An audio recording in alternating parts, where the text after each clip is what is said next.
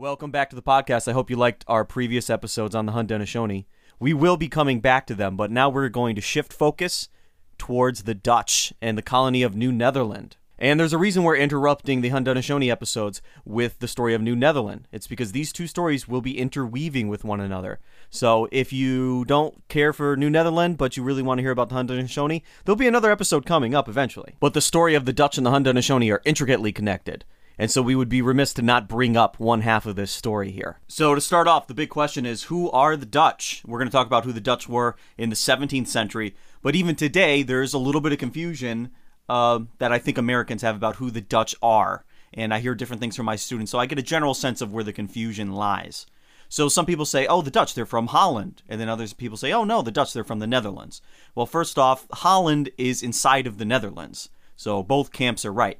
Holland is a huge part of the Netherlands. It'd be like uh, New York, Texas, Florida, and California added together, at least. So when somebody says the Dutch are from Holland, well, there are Dutch people in Holland, but Dutch people are also from other places inside of the nation of the Netherlands. And then every now and then I hear, well, Dutch people are from Denmark, just because it kind of sounds like the same thing. Danish people are from Denmark. Danish is more than just a, uh, you know, something you eat in the morning. It's also a whole group of people, and they're from Denmark. I understand there's confusion with the sounding there, but Dutch people are usually from the Netherlands. So we're going to take a really quick deep cut through time to really explain the history of the Dutch people and how they came to be and understand themselves as an ethnic group. And we're going to go all the way back to the ancient Romans and then very quickly speed ahead. So if you get bored, it'll only be a couple minutes. The Dutch people are a Germanic people. They speak a Germanic language. That's not to say they are Germans. So the label Germanic is like if you have circles inside of circles, you'll have a little circle that says German, and you have a little circle that says Dutch. And believe it or not, you have a little circle that says English and Danish. And then you have a larger circle around all those that say Germanic. So German is not the center of the Germanic languages. It's just the term we have for it. So the Dutch are a Germanic language and it's somewhat similar to English. Every now and then if you listen to Dutch, you'll be like, "What did you say?" I kind of understood that. So there is a lot of shared language there, and they are related. English, though, is kind of the outlier because we have so much French influence from the Norman invasion that English is almost a hybrid language, but the root of our language is actually also Germanic. So if you go back to the Roman Empire, there are a few accounts of these Germanic people living right on the border of the Roman Empire where the Netherlands is today. And in fact, the Roman Empire roughly split the Netherlands today in half.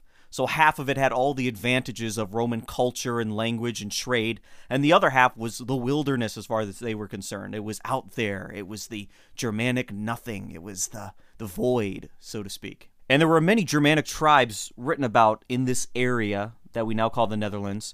One of them is the Frisian people, who still exist, and they still have a language, and it's actually the closest living language to English that is in English. And so again, if you listen to Frisian every now and then, you'll go like, I think I knew what that. I think I know what that means. What What did you say? What did you say? It almost sounds like you misheard somebody when in reality they're just speaking a different language. So the Frisians, they still mostly live in the Netherlands today, and they're quite distinct from the Dutch people, but they all live harmoniously among one another.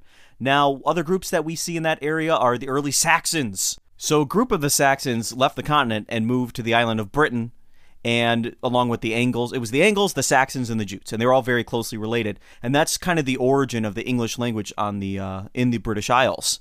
And now that's where the connection comes between Dutch and English. The commonality is that at one time, the people who were speaking Old English and the people who were speaking what we're going to call Frankish were very close together. Now you might say to yourself, well, why were the Dutch people speaking something called Frankish?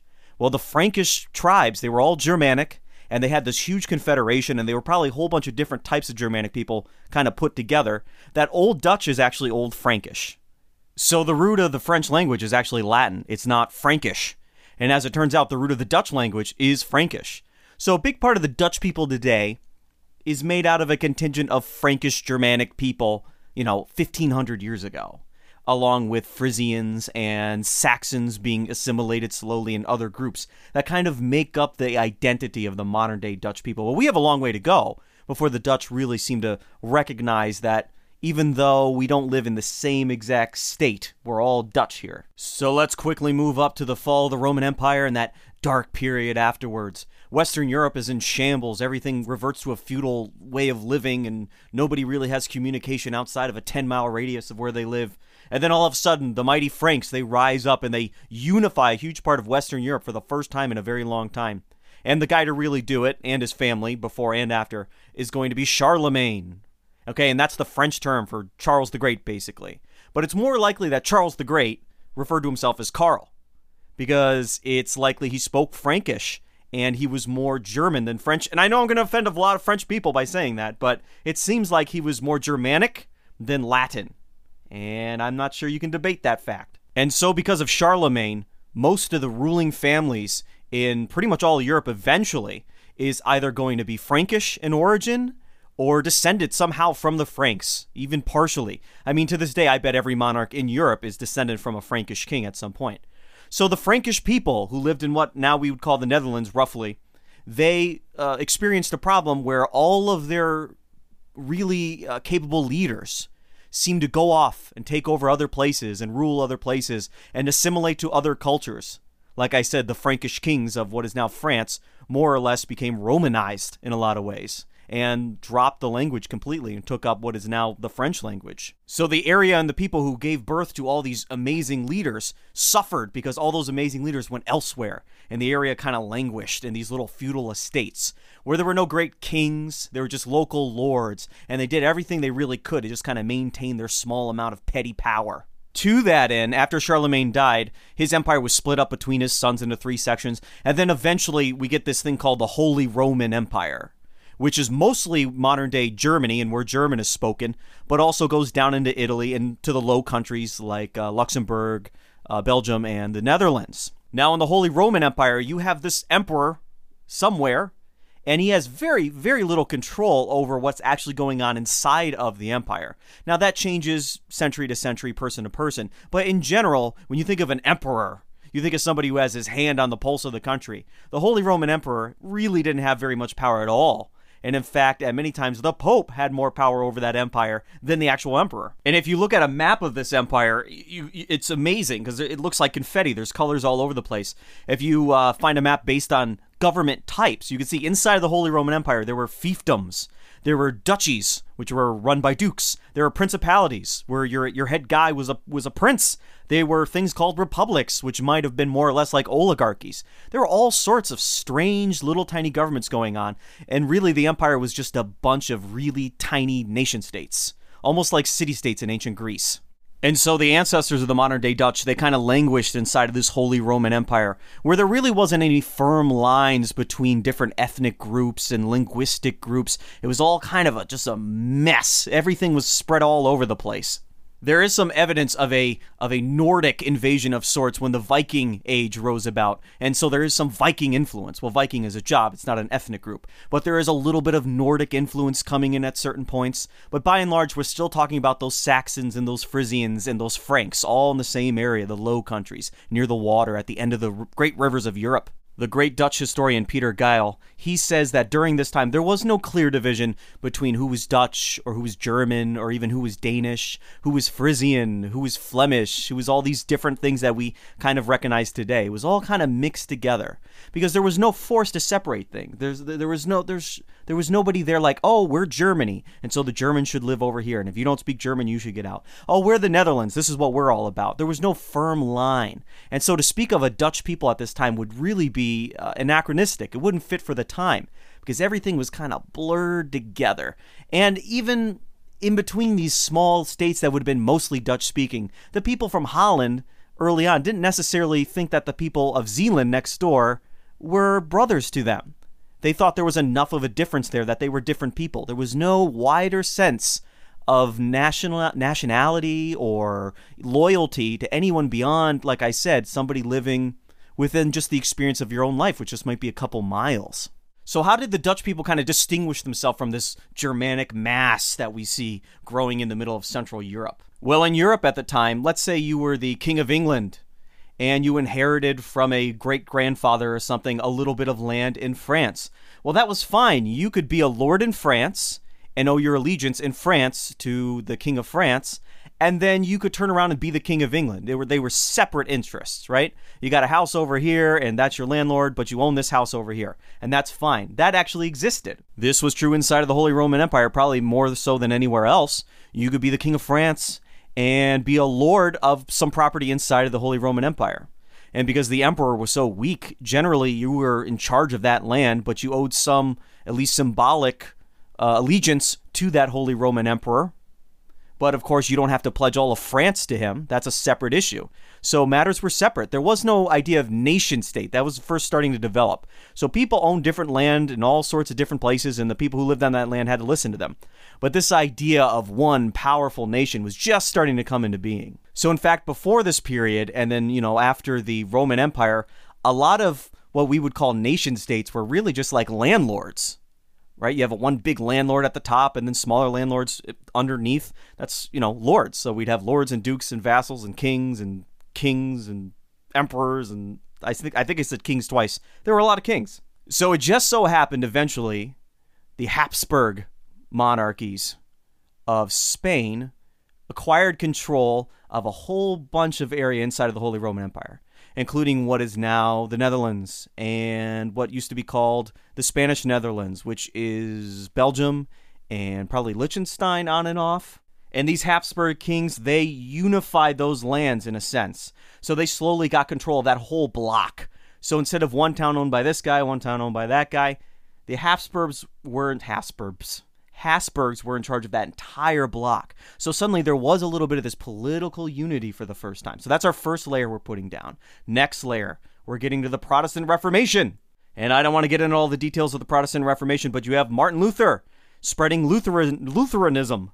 And then eventually you get this guy named John Calvin, and that's where it starts to reach the Netherlands. Calvinism really takes off in the Netherlands. But Spain remains staunchly Catholic.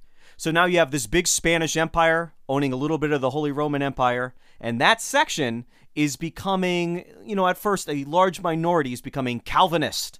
Meanwhile, the controlling agent, the Spanish authorities, are staunchly Catholic. So now we're seeing how the Dutch people are starting to see a difference between the rulers and the ruled. Now, as long as the Spanish monarch decides to stay at home and rule from a distance, letting the nobles and the lords who were native to the Netherlands, and the different provinces and cities inside of the Netherlands, letting them do their own thing and then collecting some taxes every now and then, this, that, and the other thing. As long as that was in place, the people in the Netherlands were more or less fine with the arrangement. Because again, they were used to that for, at that point, okay, we're talking, you know, the 16th century, almost a millennium of just having these rulers who lived somewhere else who had no real contact with them. They were used to the distance, they liked the distance. But what happens is the Spanish start to try to pull in the Netherlands and the other Low Countries. Everything they controlled, they started to slowly make it part of their empire. Consolidate. I'm not just the lord of your land. You're part of this larger idea, this larger empire that I'm putting together. And so, because of the religious intolerance at the time, if I'm going to have one unified empire, I want it to be, well, if I'm Spain, I want it to be Catholic. So I need to get rid of the foreign influences and the evil influences, Calvinism especially. And so that Spanish Inquisition, which you always hear so many horror stories about, it shows up in the Netherlands. And it does not go well. When the Spanish King Charles V begins the Inquisition in the Netherlands, the Pope actually goes, No, this isn't good. I don't want this. So the Inquisition was so bad in Spain and the Netherlands, the Pope at the time was even like, I don't know about this. The people living in the Netherlands at the time were not used to this kind of direct government action from their distant rulers, and it was really upsetting to both the nobles and the common people.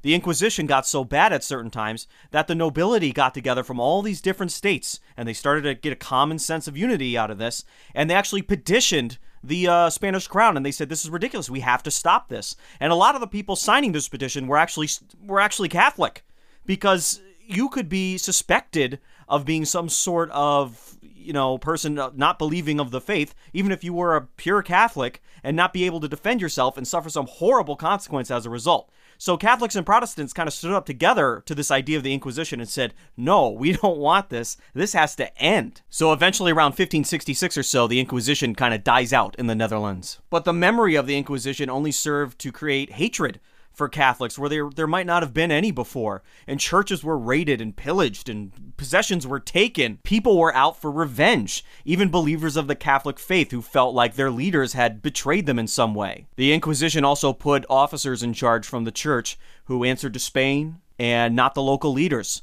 So the local lords in charge of these little little tiny cities and provinces, so to speak, that we were talking about, they saw how Spain was kind of reaching past them to assert direct control over the people, and they didn't like that either. So a lot of the local rulers in the Netherlands, they were finally saying things like, okay, I see what's happening here. Spain's trying to make an empire, but we have ancestral rights. We've been doing this for a thousand years, our families. We've been in control of this area, and this has been the understanding that I have the real power and you have a say from afar. I'll give you some taxes, maybe some men to help you fight every now and then. But when push comes to shove, most of the decisions are made by me and my family. So now the upper crust of what would become the Dutch, they're starting to go, mm, I don't like this arrangement anymore. So now we're coming up on the real Dutch Revolution.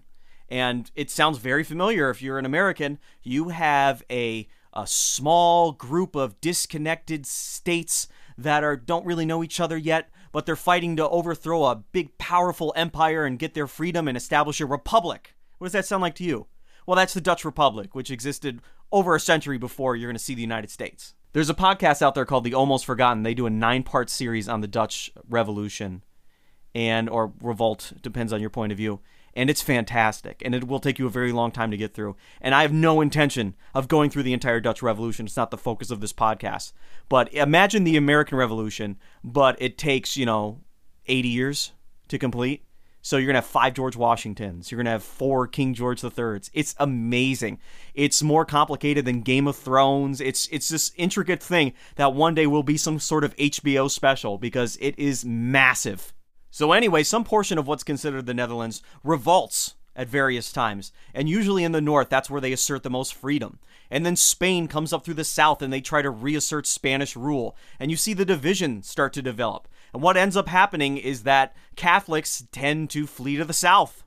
And then the Protestants tend to flee to the north. So you're starting to see groups of people coalesce. There's a division in the middle. And what eventually this is going to create is a barrier between what we call the Netherlands today and then what used to be called the Spanish Netherlands, which is roughly like um, Belgium and Liechtenstein and all these other little places. So this all could have been one country at a certain point, but we see a religious division in the movement of people, and then we see battle lines being drawn. So we see a people that might have been one split into two or three. And during this war for independence, the Dutch going on for decades, there'd be assassinations and all sorts of plots, and the front line will move back and forth. And sometimes it'll look like the Netherlands is almost lost. Then other times it'll look like Spain is about ready to give up. And then there'll be a truce we'll talk about. It's insane. It's absolutely crazy the back and forth going on here. But like I said, we're going to see a concentration of what's going to be called the Dutch Reformed Church in what's going to be the Netherlands. And then further south, we're going to see the Catholic Church consolidate power there, and there'll be a real division. And in the north, we're actually going to see that the Dutch were fairly tolerant of other religions. We're going to see a movement in of Jewish refugees. We're going to see Huguenots from France who had Protestant beliefs, not exactly Dutch reform. And we're going to see Catholics. They still live in the Netherlands. And the treatment of them after the Inquisition is going to, there's going to be some suspicion but there's going to be a lot more tolerance in the Netherlands than in other places in Europe. So that's something they can hang their hat on. Now, how was this little tiny country that wasn't even a country yet, just a bunch of states kind of confederated together? How are they able to resist the Spanish for any length of time? Because this is like the, the apex of the Spanish Empire. Well, they have a lot of tricks up their sleeves. We're going to get into that. So, one thing that happens is 1588, the Spanish Armada. The English actually destroy Spain's navy for the most part. And the English at this time were Protestant. They were Anglican. So this is after the time of Henry VIII and during Queen Elizabeth. So England kind of sucker punches Spain, just wipes them out for a while. That allows the Netherlands, who are further east than England is in relation to Spain, to get a little more breathing room, a little more time to plan things and organize. The Dutch at times are actually able to convince the French to help them. Because although the French are going to be officially Catholic, they're an empire on the rise and they want to take on the Spanish sometimes. So you can imagine the King of France or Cardinal Richelieu sitting there and going, Well, you know, we're Catholic here, but can't really take too much from the Netherlands. On the other hand, we got this big, powerful empire to the south of us who could take our stuff, or maybe we could take their stuff. So there's many times where the French are like, you know what? We're going to help the Protestants. And that's very helpful because France is, boom, smack in between the Spanish possessions inside the Holy Roman Empire and where Spain is. So France just works as a huge block.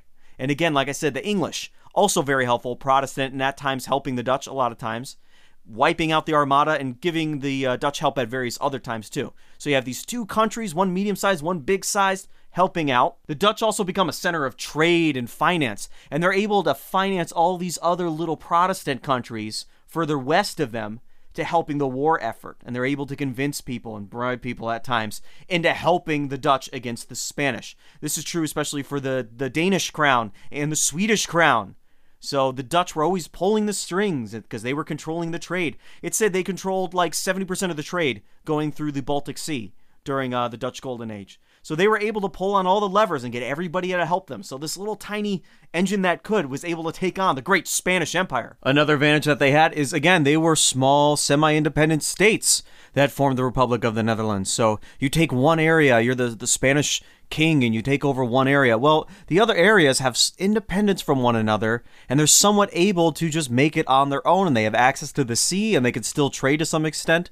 This isn't like uh, during the World Wars where it's like, well, if we take Paris, we'll get all of France to surrender. There was no exact Paris to take, which is a huge advantage. Another advantage, which is probably unique to the Dutch, at least at this time, is well, it's in their very name. You know, they they live in the area called the Netherlands. Even back then, you know, you would see Netherlands or Low Countries. It's for a Germanic word, li- literally meaning low land. So it's a land that's almost in the ocean and at times below sea level. Some ancient Roman writers even describing the area couldn't imagine how people live there. They they would say things like, "I don't know what's part of the ocean, what's part of the land."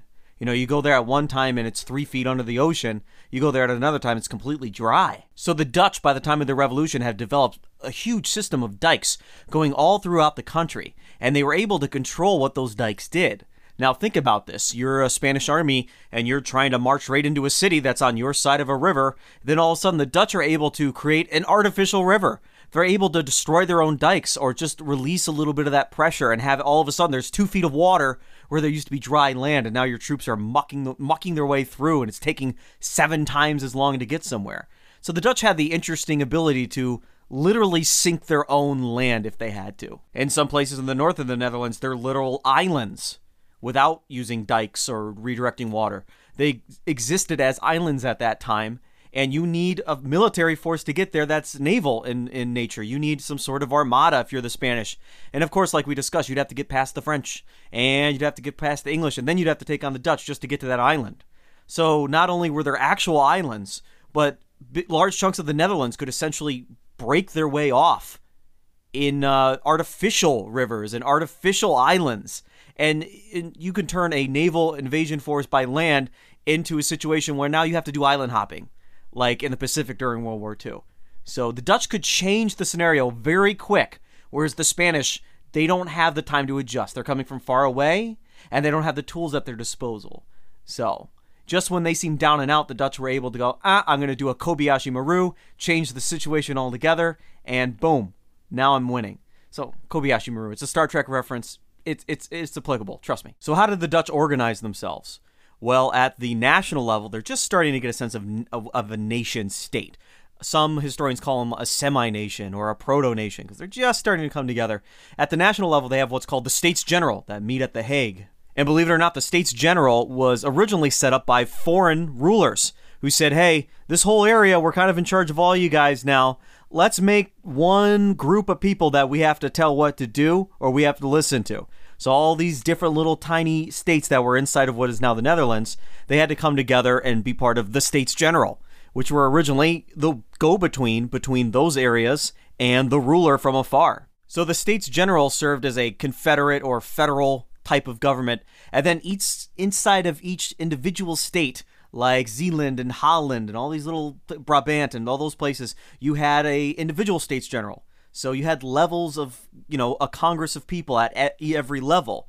And although they call themselves the Dutch Republic, it wasn't a republic how we understand it today, or even how it was right after the American Revolution, where if you were a white man and you owned some land, you get to vote. It wasn't quite like that, and it changed uh, from place to place. So in some places, the nobles had all the power, and there was still nobility. And in other places, you know, there was a mixture of nobles and burgermeisters. So the burghers of the city. So a guy who's not nobility, doesn't have a title or anything, but he's well to do, he's got a good business and he pays his taxes, so he's a citizen of the city. He gets to vote. So we have weird combinations, city to city, all these different little states generals, and then at the top you have the states general. And again, despite being a republic, at the top you had a noble of sorts, and he was called the stadtholder, the, the state holder, basically the steward. So we don't have a king yet and the Netherlands will get a monarchy. But at the top, there is a noble who's the state holder, the stadtholder, city holder. The translation is a little goofy depending on which way you want to go with it. But there was a guy at the top, and he was a steward. He wasn't like a king, but he was the unifying face behind the Dutch Republic, but he didn't have the same power and prestige as a king. And they, they made sure he knew that. They're like, you're, you're, you're the stadtholder. You're not the king. So uh, the only thing that Americans, because we have a hard time wrapping our heads around this, this would be like if you guys saw Lord of the Rings and the one kingdom was controlled by a steward, and they told him, you know, you're not a king, you're just the steward, you're just in place until the king comes back. It's a similar idea where you're the steward, you are in charge, but you don't have the power of a king. When push comes to shove, the state's general, if you're bad enough, could probably get rid of you. But in time, the, the stadtholder would eventually become the monarchy. This is going to be well after the period that we're learning about. So, a portion of the Netherlands first broke away in 1581 with the Act of Abjuration. And if you read it, it sounds a lot, well, you got to read an English translation, sounds a lot like the Declaration of Independence. And we do know that Thomas Jefferson had a volume on the, uh, the, the Dutch Republic in his collection on the Revolution, on the, the 80 Years' War, 30 Years' War, and all that. So there might have been some influence there, although it's it's a little bit murky. But in it, they argue, just like in the Declaration of Independence, they say, you know what, King of Spain, you haven't lived up your obligations towards us.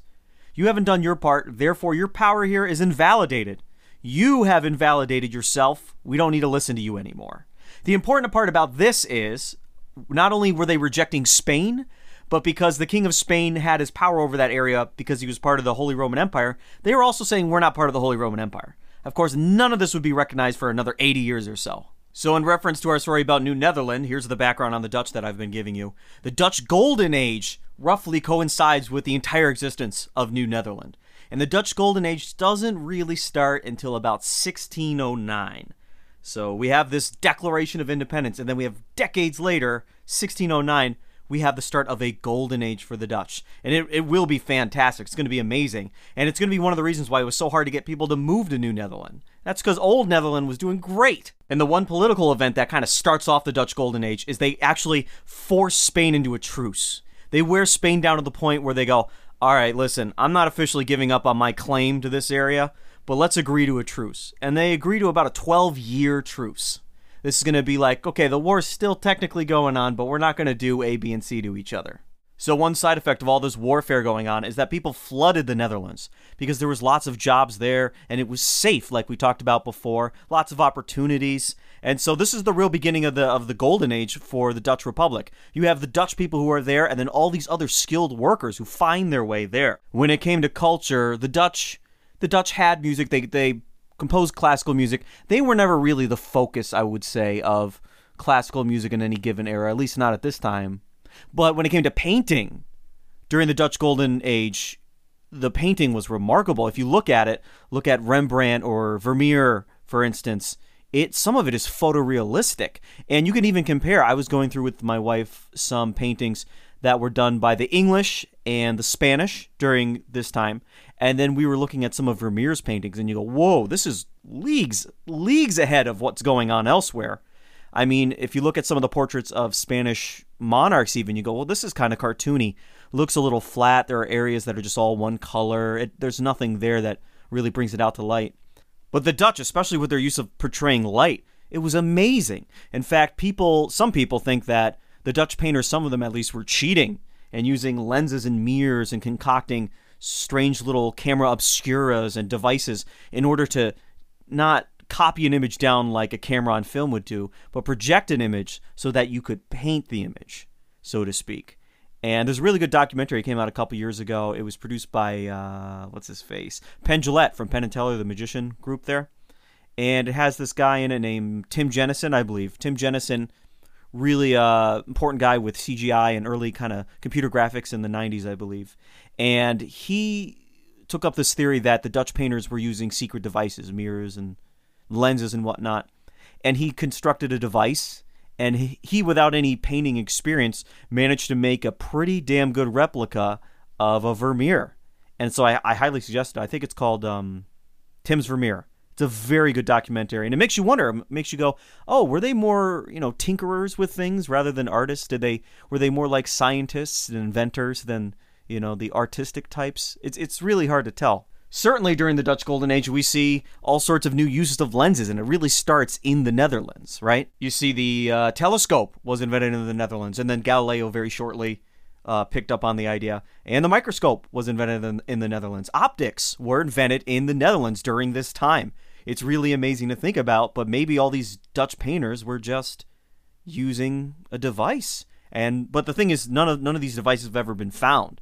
There's been sketches of certain things, but nothing is left in a will. Nothing is left in, in the estate of a of a dead artist. So if they did do this, if they were using devices, they hid their secrets very well. So that's that's art at the time. So like I said, during the Dutch Golden Age, the visual art, the paintings, really excelled pretty much everywhere else in the world. I don't think anyone could argue with me on that point. When it came to their drink of choice during the Golden Age and all other ages, the Dutch preferred beer. So typically, you go to the Romance countries, wine is the drink of choice. You go up to the Germanic countries, it's usually beer. You go out to uh, Russia, it's usually spirits. So the Dutch, they drank a lot of beer, and they had a uh, they had a stereotype for being the drunks. So today, in today's culture, some people might stereotype the Irish as being big drinkers. But back then, the Dutch held the title. One figure I found is that the Dutch, during the Dutch Golden Age, drank three fourths of a gallon of beer per person every day on average in any given year. That's per person a man, woman, child, baby. Boom, per capita, three fourths of a gallon of beer. Contrast this to the educational system in the Netherlands, meaning they actually had one. I believe Holland was the first place in Europe to have free public education.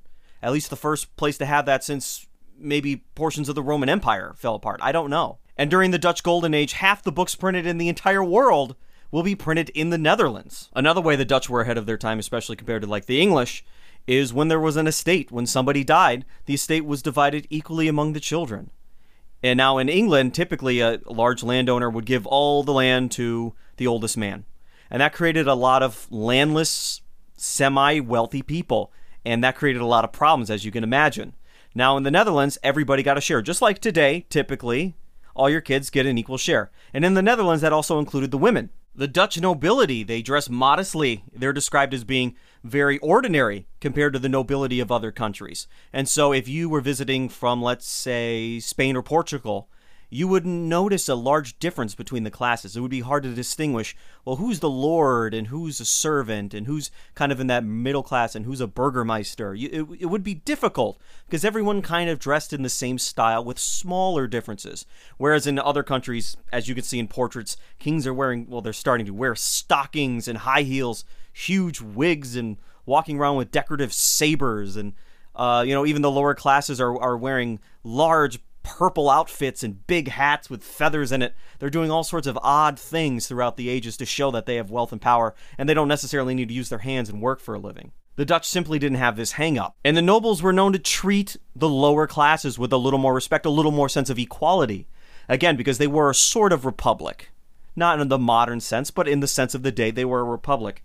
And so there were laws saying you can't beat your servants which sounds like a pretty common sense law, but you're not going to find that law anywhere else in Europe at the time. So again, they're ahead of the time. They're entering their golden age and they're actually pushing the world forward in a number of different ways.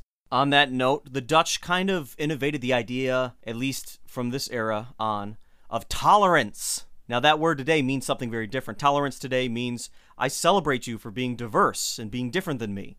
At the time, tolerance in the 17th century would mean something along the lines of you're different than me in some fundamental way, some way that I find important, but I'm not going to kill you. So tolerance goes back to the literal definition of tolerance. Like how much pain can you tolerate? So tolerance at this time means I don't like you, we don't get along, we don't see eye to eye, but I won't kill you. I'm going to literally just tolerate your existence. So the Dutch had a significant amount of tolerance at this time considering a huge chunk of the rest of the of Europe is killing each other over a difference in religion, which today we would consider, you know, a fraction of 1%, a very small difference. So the Dutch really stood out in this way and made the Netherlands a haven for Jewish people who were escaping places like Spain and Portugal where these inquisitions were going on. They were also pretty tolerant of Catholics, even though the reform movement seems to have taken over, especially in the northern part of the Netherlands. The Catholics fared well there, better than in other Protestant countries. And then even the pilgrims, the, the famous pilgrims from England who escaped religious prosecute, all that half fake story that you learned about. Before the pilgrims went to uh, Plymouth in the New World, they went to the Netherlands. So the Pilgrims actually lived in the Netherlands before they settled in Plymouth. And they actually they, they did quite well there. They were quite welcomed. And one of the reasons they ended up moving out of the Netherlands is because their children were becoming too Dutch. They were fitting in too well, and the kids were too absorbed by the Dutch culture. In fact, the historian J. Franklin Jameson, he said, this is a really good quote here, when the Pilgrim Fathers fled from England to Holland, they were passing to a country with a more advanced civilization. So even though Holland in the Netherlands and England are not that far apart in distance, and even some ways in culture, the Netherlands were banging on all cylinders. They had all sorts of things that England didn't even come close to having yet, at least not in, in those amounts, things we've already talked about. So when the Pilgrims showed up, they must have just been in awe of certain things. And like I said, the Pilgrim Fathers eventually just went like, our kids are just becoming Dutch. We're losing the distinctiveness that made us want to isolate ourselves in the first place. Let's get out of here. And the last thing on this, the Pilgrim Fathers, before returning to England, actually considered being immigrants to a new colony called New Netherland. So, in a weird alternative universe, New Netherland would have been uh, settled by these pilgrims, who were actually called separatists, but we'll get into that at some later time. With this tolerance came the reduction of witch hunts. The Netherlands, I believe their last witch hunt was in 1610. That's what my note says. That's a really early date. If you look at witch hunts in the United States and in Europe, they keep going in mass amounts. The, the Netherlands, after the Inquisition, kind of began a movement towards secularization. They basically drew a line and they had some tolerance and they said religious life goes over here, then everything else goes over here.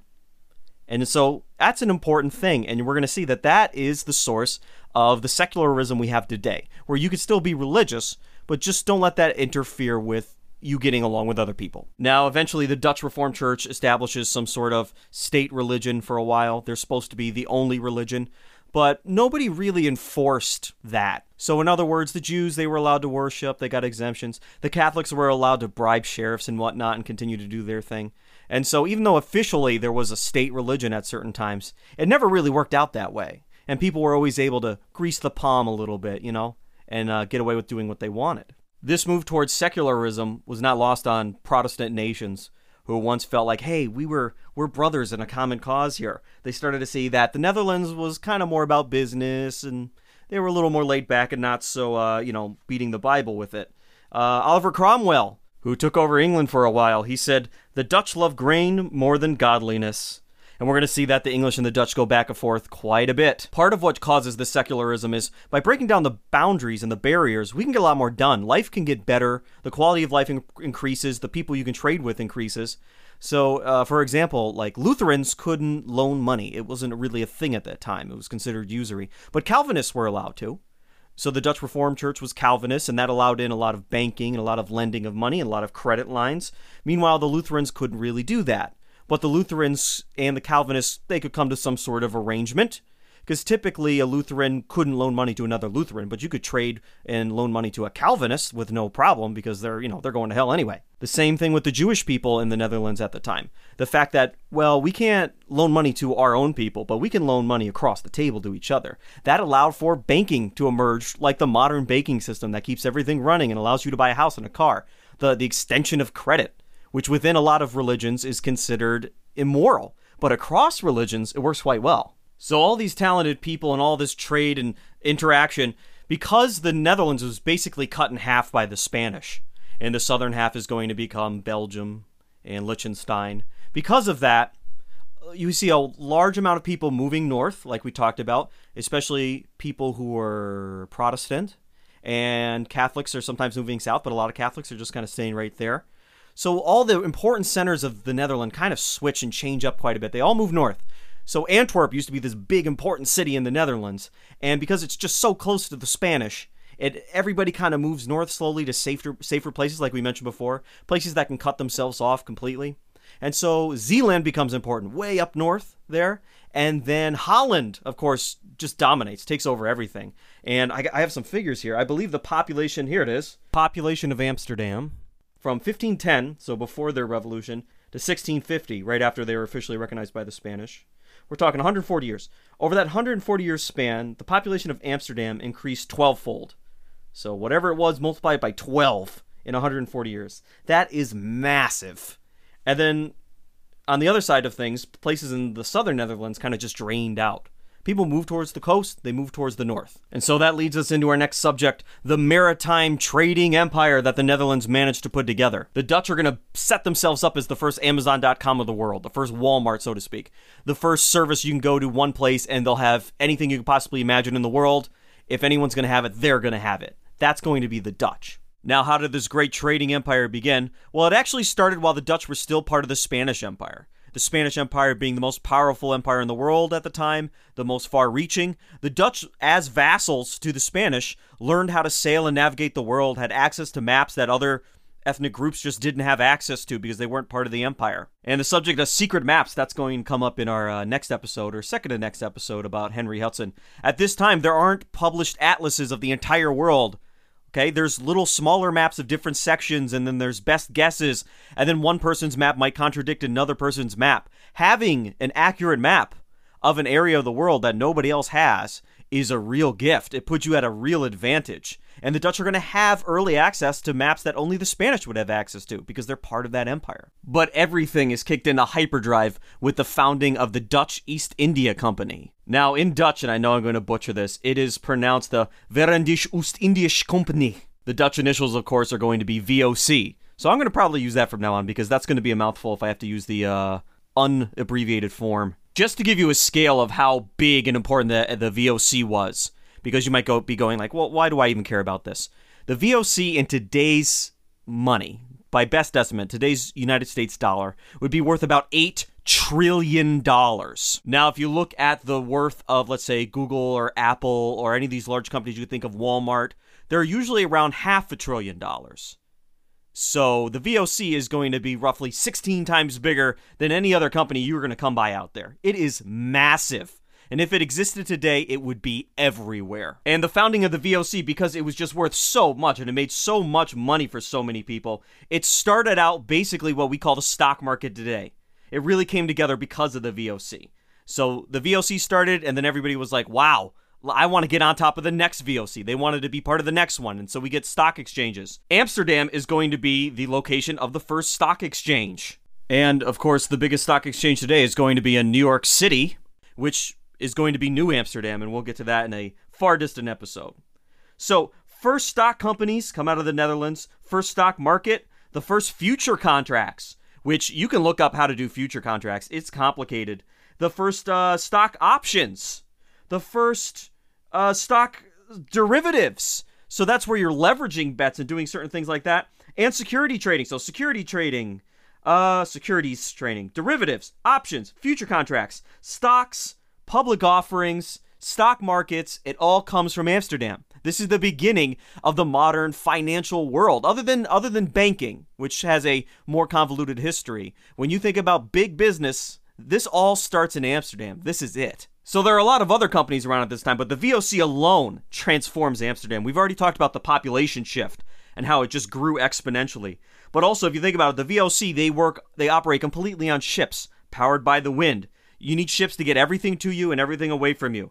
So you need boat help. Everybody who's working on a boat, you need those dock workers. You need somebody bringing in provisions, somebody growing those provisions far off, or making textiles, or whatever you're going to need on that ship.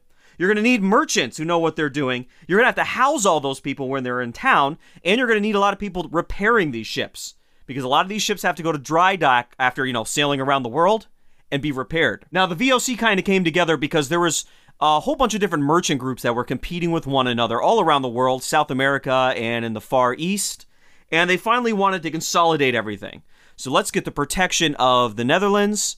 Let's come together, and your profits will be my profits. We'll share. Our losses will be your losses. And, you know, there'll be a general sharing of the fates, so to speak. So let's all get in one big club together and make tons of money. Why compete when we can all benefit? The Dutch are just going to dominate trade in Southeast Asia and what they called the East Indies, which are all the islands south of Southeast Asia. And in Northern Europe, I think I already mentioned they controlled like 70% of the boats going through the Baltic Sea were Dutch, owned or operated or financed. The VOC is going to be so powerful, the Dutch government, the States General, give the VOC permission to declare war and declare peace. So this is a company that will have its own military in a sense. It'll be it'll be the navy of the Netherlands for the most part, and it will be able to conduct war and peace all by itself, which is an insane thought if you think about today. Imagine if Walmart could declare war on Amazon, like legitimate war. The workers are getting up and armed, and they're going to go attack and kill other people. It would be insanity. But this is what was going on at the time. So the Dutch, one part of the VOC for the Dutch were to use the VOC Navy to essentially attack Spanish ships because you know, it was found in 1602 and we don't have a truce until about 1609. There's going to be years where there's this great silver fleet of ships coming from Mexico and South America carrying silver and a little bit of gold back to Spain and places like Portugal. So the Dutch would just go down there and they'd capture a ship full of silver and gold. Could you imagine? And the, the dark side of this is this is how the Dutch actually get involved into the slave trade. Because in, in addition to gold and silver moving out of the Americas, we're going to start to see slaves move from Africa to the Caribbean, basically, and parts of South America. But after the defeat of the Spanish Armada by the English, the Dutch can sail pretty much right by Spain. They can go into the Mediterranean because the Spanish were hurt so badly by this. It took them so long to recover that the Dutch in Holland, they could trade timber up in Russia and parts of the Baltic and actually get it all the way into the Middle East pretty cheap compared to taking it overland across what is basically Western Asia. And they could take this timber square around Spain and not have much uh, interference because, like I said, Spain was just down and out. They got sucker punched bad. So, as you can imagine, the profits were enormous on stuff like this. So, I have some figures here. 1602, they were founded in 1602. By 1610, they were paying a 75% dividend, which is insane. And then later in, in the same year, 1610, another 50% dividend. So, if I'm reading that right, let's say you invested $100. We'll use today's money. $100. So sometime during the year, you're going to get 75 of your $100 back. And then by the end of the year, you get another 50 on top of that. You're going to more than double your money, and then you still own those shares. That's what a dividend is. It's money paid to a share owner just for owning the shares. So every now and then I buy Disney stock. And whatever I buy in December, they usually have some kind of a dividend. I don't have to sell my stock. I just get free money from the company from being an owner. It's pretty nice but you're not getting, you might get 3%, 4% if you're lucky yearly. The VOC is paying 75% dividends some years, and then sometimes they're throwing on another 50%. And then I have a figure here in 1632, so this is after New Netherland is founded. They have a dividend minimum, which they set a rule saying we're paying no less than this on top of your shares at 12.5%. Again, if there were any stocks that paid like that today, oh, it would go through the roof. That's a crazy guarantee. Now, what are some of the things that were brought back to Europe that Europeans found so amazing and they never had access to before? Well, pepper. Have you ever heard of pepper? Not hot pepper from the Americas, not like peppers, you know, peppers. I'm talking about peppercorns. Pepper was just something Europeans didn't have access to. And as you can imagine, the second pepper shows up in the Netherlands, probably Holland, it just spread all over the continent and caused a craze because for the first time ever, you have a taste of pepper in your mouth. And pepper, I believe, originally came from the island of Java. When a big ship of pepper came in to Amsterdam, they would ring the bells because everyone was so excited for this pepper to show up. Imagine not having any spices on your food your entire life. No paprika. You'll, you'll have salt, basically, but no paprika, no pepper, oregano, tarragon, any of these things that you associate with like really good tasting food. None of that. Just plain food. You're eating meat, you're eating some kind of vegetable, and you might be able to sprinkle some salt on it. So when pepper came in, they'd ring the bells, everyone would go insane because it was literally a flavor you've never had on your tongue before. There was no way to describe it. What does pepper taste like? Well, it tastes like pepper. Well, if you've never had pepper before, that's probably a pretty amazing experience. Maybe you could think about the first time you had a certain food, like the first time you had ice cream as a kid. It's amazing. Another product that we usually associate with the Dutch and the Netherlands and New Netherlands are tulips. And tulips are not actually from Europe. They're not from the Netherlands. They're actually from Turkey or Asia Minor, somewhere in Asia Minor originally. And when they were first shipped back to the Netherlands, it caused a craze. We're talking like beanie babies times 10, fidget spinners times 20. Massive craze. From the late 1630s on, we're talking about millions of dollars a year spent on tulips. It was insane because it was, again, something they've never seen before. It's a flower that had never been seen before by anyone you know or yourself. But then, like all bubbles, it just burst at a certain point. So around 1637, I've written down here that a lot of speculators lost their entire life's savings and entire built up fortunes on the tulip craze because uh, it died down. People get used to things. People got used to pepper. People got used to tulips. And there were so many people who just went bankrupt. They lost everything. They put too much money on it. This would be similar to um, uh, the housing bubble that we had. Well, not really similar to the housing bubble. I would compare this to Pokemon cards, probably in the 90s. So in the 90s, you'd get these really shiny, reflective holographic cards. And sometimes, if you wanted to get like the Charizard one, it was 100 hit points, and people were paying $100, $200 just for this one little piece of cardboard. And give it a year or two, people got over Pokemon and went down to $50. Then it went down some more. And I'm sure now you could find a Charizard for pretty cheap on eBay. So what goes up must come down somewhere along the way, those innovative Dutch folks, they realized, hey, you know, if uh, trade isn't so reliable, you know, sometimes stuff comes in, sometimes it doesn't. What if we try to make this stuff ourselves? So we have like a precursor to the Industrial Revolution happening in the Netherlands during this golden age. And the stuff they come out with is just unparalleled compared to the stuff you can buy in the rest of Europe. And it's just like the artwork where you go, whoa, this is leagues ahead of anything else going on. So people are going to buy from the VOC, they're going to buy from uh, the Amsterdam hubs that bring it in from other places in the world, and then the Dutch are just going to start making stuff themselves. But again, the pepper and the tulips were nothing compared to the things they could pillage from Spanish ships and Portuguese ships. The uh, historian Pieter Geyl actually says that the Dutch thrive upon war at this time. The VOC thrive upon war.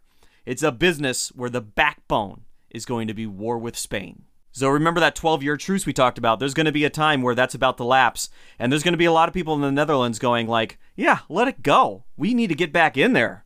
And since Portugal and Spain controlled so much of the Americas, it was important that the Dutch got in there one way or another because certain things were taking off in Europe, certain drugs like tobacco, and it was kind of a craze. And this was well before they knew what tobacco could do to you, and well before they realized what addiction was. So the Dutch want to secure access to the tobacco of the Americas, which might involve stepping on the toes of Portugal and Spain. The Dutch will actually get control of uh, an exclusive license, I believe. Who was the name of the guy? I'm forgetting now. But the Dutch will have basically exclusive rights to import tobacco to the entire nation of Sweden.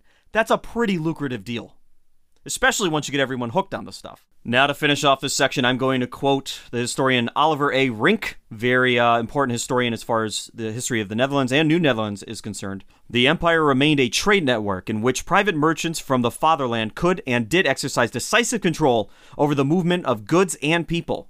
The empire thrived largely because the Dutch merchant marine could harvest colonial products more efficiently and at a lower cost than its English, French, and Iberian competitors.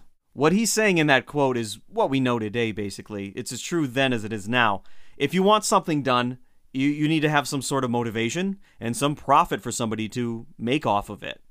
So if you think about NASA, most everything on a NASA shuttle or satellite or any sort of physical thing that NASA has is created by a private company.